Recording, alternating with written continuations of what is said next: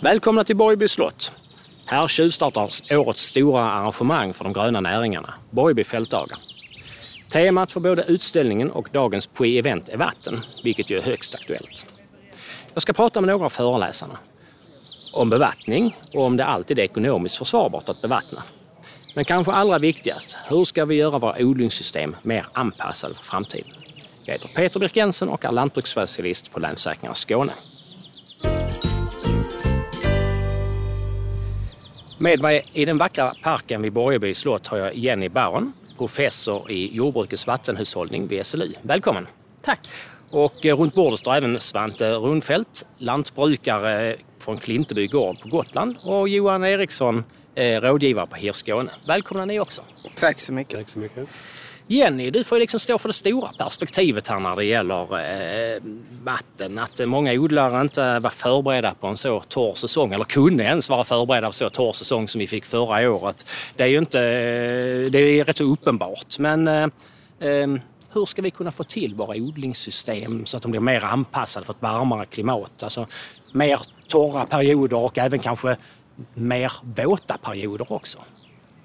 Ja, det, våra, alltså utsikterna ser ju verkligen ut som att vi kommer att få mer torra och mer blöta perioder. Och det kan vara kanske inte hela säsongen utan delar av säsongen. Och då gäller det ju att, att man har lösningar och kunskap för att kunna hantera dem så att det inte blir en ekonomisk fälla eller en svacka. Utan vi kan bibehålla produktionen på, ett bra, på en bra och lönsam nivå. Ehm, men eh, problemet är ju att, eh, eller ett problem är att inte det är ju inte samma lösningar som behövs när det är torra perioder eller torra säsonger eh, som när det är blöta och väldigt våta förhållanden. Utan här måste man ju ha kunskap och mer precision i hur man ska agera. Men vad skulle en lantbrukare kunna göra själv? Ja, för det första så behöver man ju ha en god status på sin markstruktur till att börja med. Det är ju A och O för bra vattenhantering i sitt odlingssystem och framförallt då i regnförsörjda jordar som ändå är 95 procent av svenskt jordbruk är ju regnförsörjt så där gäller det ju att man har en god status till att börja med. Att ta tillvara det regn som kommer och dränera bort det som är överflödigt.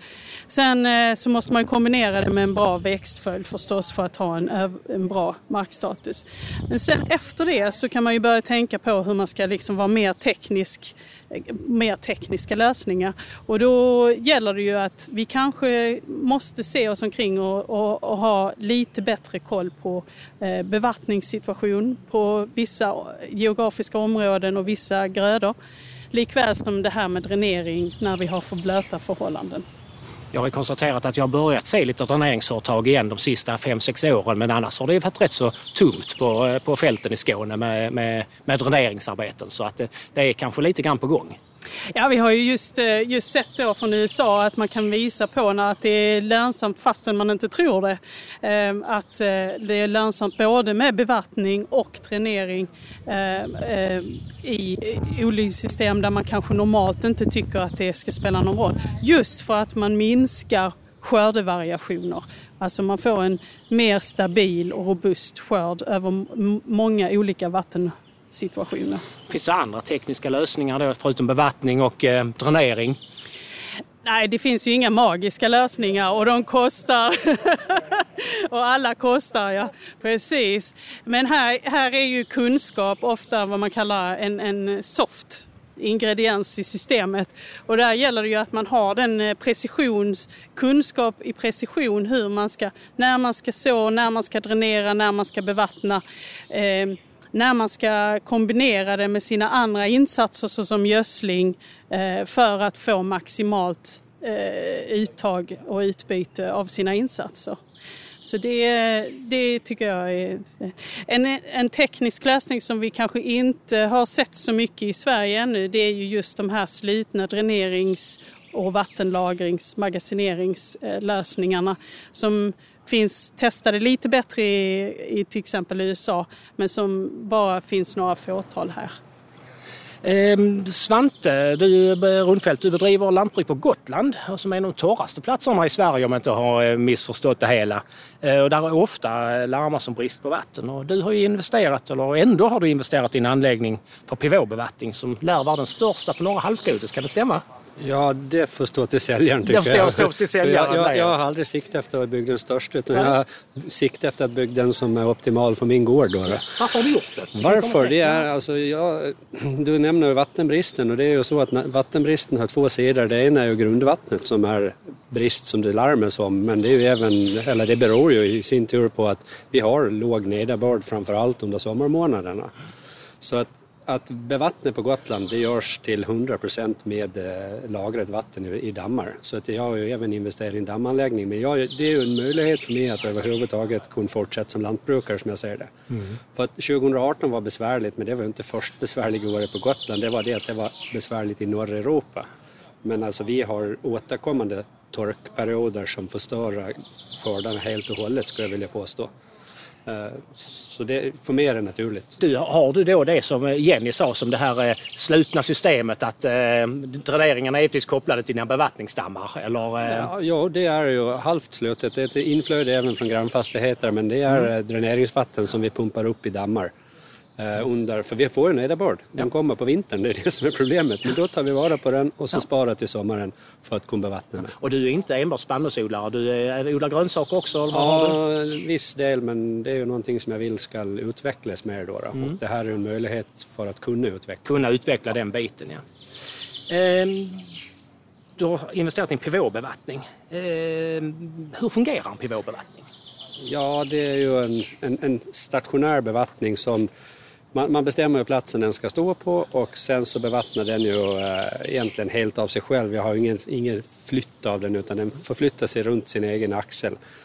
Och eh, anledningen var, det var egentligen rätt givet för min del för att jag har tre vanliga storspridare. Det är inte så mycket, det finns många som har fler men jag kände ingen lust att investera i fyra, fem sånt till för jag vet hur svårt det är att få tag i arbetskraft och flytta och dem på nätterna och, just, ja, och precis. Så att jag var inte sugen. Så 2017 var jag på Agritechnica och så var jag, spenderade jag en hel dag i hall, om det var 19 eller 22 och så tittade jag på bevattningssystem och det var egentligen där som tanken på riktigt föddes. Måste du så i cirklar då också? Ursäkta, alltså, äh, nej, vi, jag jobbar på bevattning i USA och ja, vi, vi sådde i cirklar mm, och skördade i cirklar också. Ja, det skulle man kunna göra för att utnyttja den optimalt. Men nu har jag valt till ett tillval som heter VRI, Variable Rain Intensity. Och då kan man styra given över längden. Så att istället för att tänka fält så har jag tänkt ute. Så att jag täcker in nio fält, några helt, några delvis. Aha. Och så det jag inte når med centerpivån, de kommer jag fortsätta vattna för jag har kvar min storspridare. Ja, uh, så det är ett lite annat tänk, skulle jag vilja säga.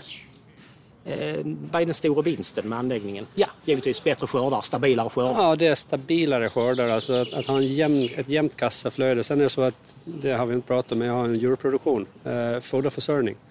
Att man varje år vet hur mycket foder man har. Eh, jag har inget problem med, alltså även 2018 fick jag ihop foder så det räckte. Men å andra sidan hade jag nästan ingenting till avsalu och det påverkar kassaflödet väldigt negativt. Och det är jobbigt att hantera. Just de ekonomiska aspekterna är avgörande för om man bevattnar. Eh, om inte växterna får vatten så blir skörden mindre, som, som, eh, som du sa här, och det leder till lägre inkomster. Johan Eriksson från Hir Skåne, du har räknat på när det, belönar sig, när det lönar sig att bevattna. Eh, kan det verkligen vara så att det ibland inte lönar sig att rädda grödan Ja, Eller skörden om man ska uttrycka det så. Ja, precis. Uh, nu har man ju förra året här 2018 i färskt minne. Uh, och jag som är verksam då främst i Kristianstadregionen, där gick ju bevattningarna för fullt förra året. Men där var det ju ofta så att man släppte de här grödorna som där är små marginaler på, spannmål och oljeväxter så här, och lät dem torka för att satsa på de här högvärdesgrödorna, potatis och sockerbetor. Liksom lägga allt fokus där.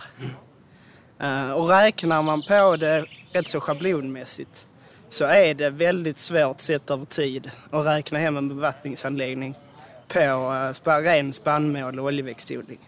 Däremot har man, har man potatis eller grönsaker, morötter och de här lite mer högvärdesgrödorna. Mm. Då är det inga med att vattna även spannmålen. För Nej, om man kan... har överkapacitet då menar Ja, precis. Sånt, ja. Har du kapaciteten och du kan belasta de fasta kostnaderna på de här högvärdesgrödorna, mm. då lönar det sig att även vattna spannmålen.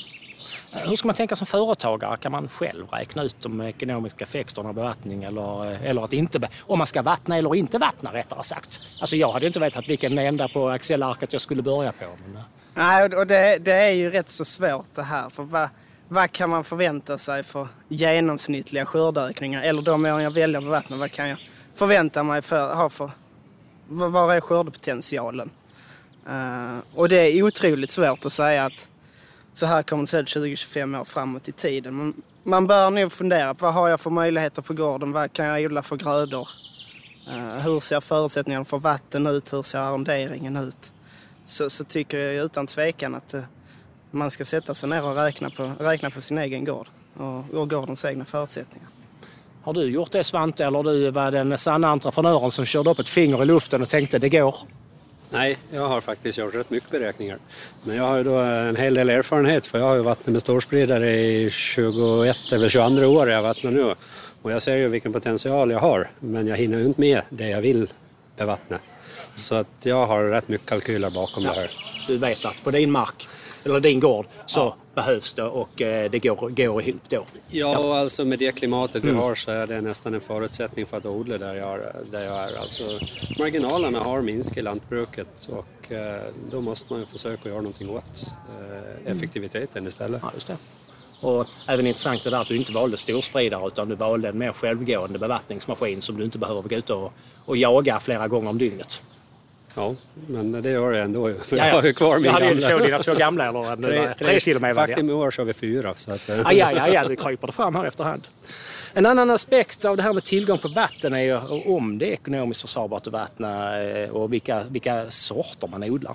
En säsong som i fjol eh, råder ni era medlemmar att satsa på andra mer tåliga sorter eh, som klarar sig utan så mycket vatten. Vad säger du Johan? Jag har ju hört runt här lite bland kollegor och även, även lite lantbrukare. Och, och vår uppfattning är att du har, gör egentligen inga, inga förändringar i år mot, mot tidigare år. Däremot är man kanske mer, mer på hugget att man ser att nu börjar det bli torrt, nu måste, vi, måste man göra någonting. Har man foderbrist kanske man slänger in en, en, en fodergröda efter man har skördat eller någonting sånt. Ehm, de här torktåliga grödorna, de, de avkastar lite för lite för att det över tid ska vara försvarbart att satsa på. Uh, där man kan fundera är ju i vallblandningar kanske att man om man inte hade lucern till exempel i, i blandningen innan kanske det kan vara aktuellt att, att lägga in någon lite mer tåligare gröda just för, just för att sprida riskerna i sin... Och förbättra markstrukturen också. Ja, absolut. Eh, definitivt. Ja. Vad säger du Jenny? Du har ju arbetat i länder på södra halvklotet som har mycket torrare och hetare klimat. Vad kan vi lära oss av dem? Ja, men vi kan lära oss eh, en hel del faktiskt och det är ju också hur, hur, hur växtförädling kan hjälpa jord, jordbruket att, att förändra kanske sortval och eh, kombinationer av sorter för att göra hela systemet mer torktåligt.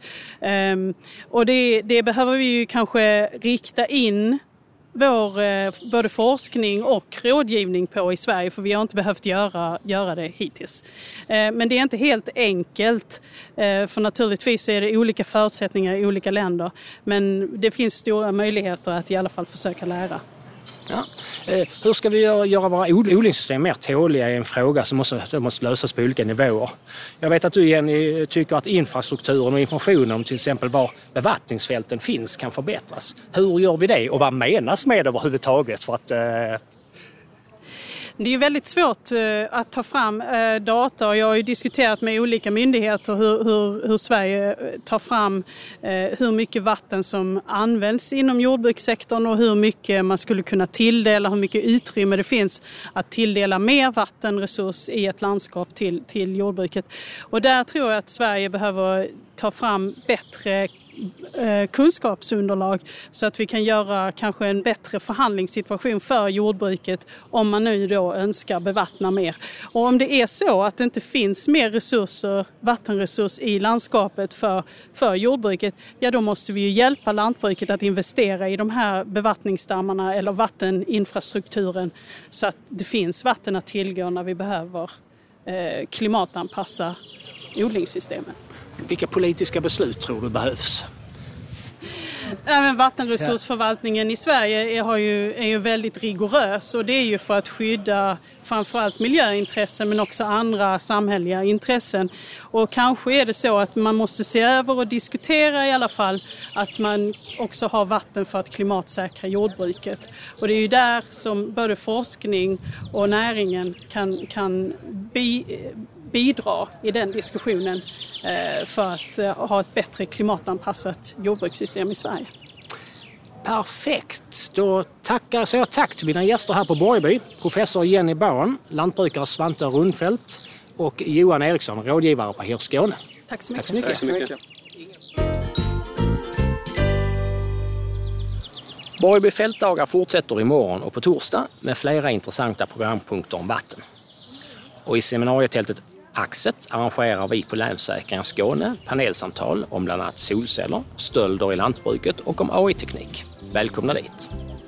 Om du inte hinner till Borgeby så spelar vi in alla samtal och lägger ut på vår hemsida så du kan lyssna när du vill i sommar. Tack för idag. Jag heter Peter Birkensen.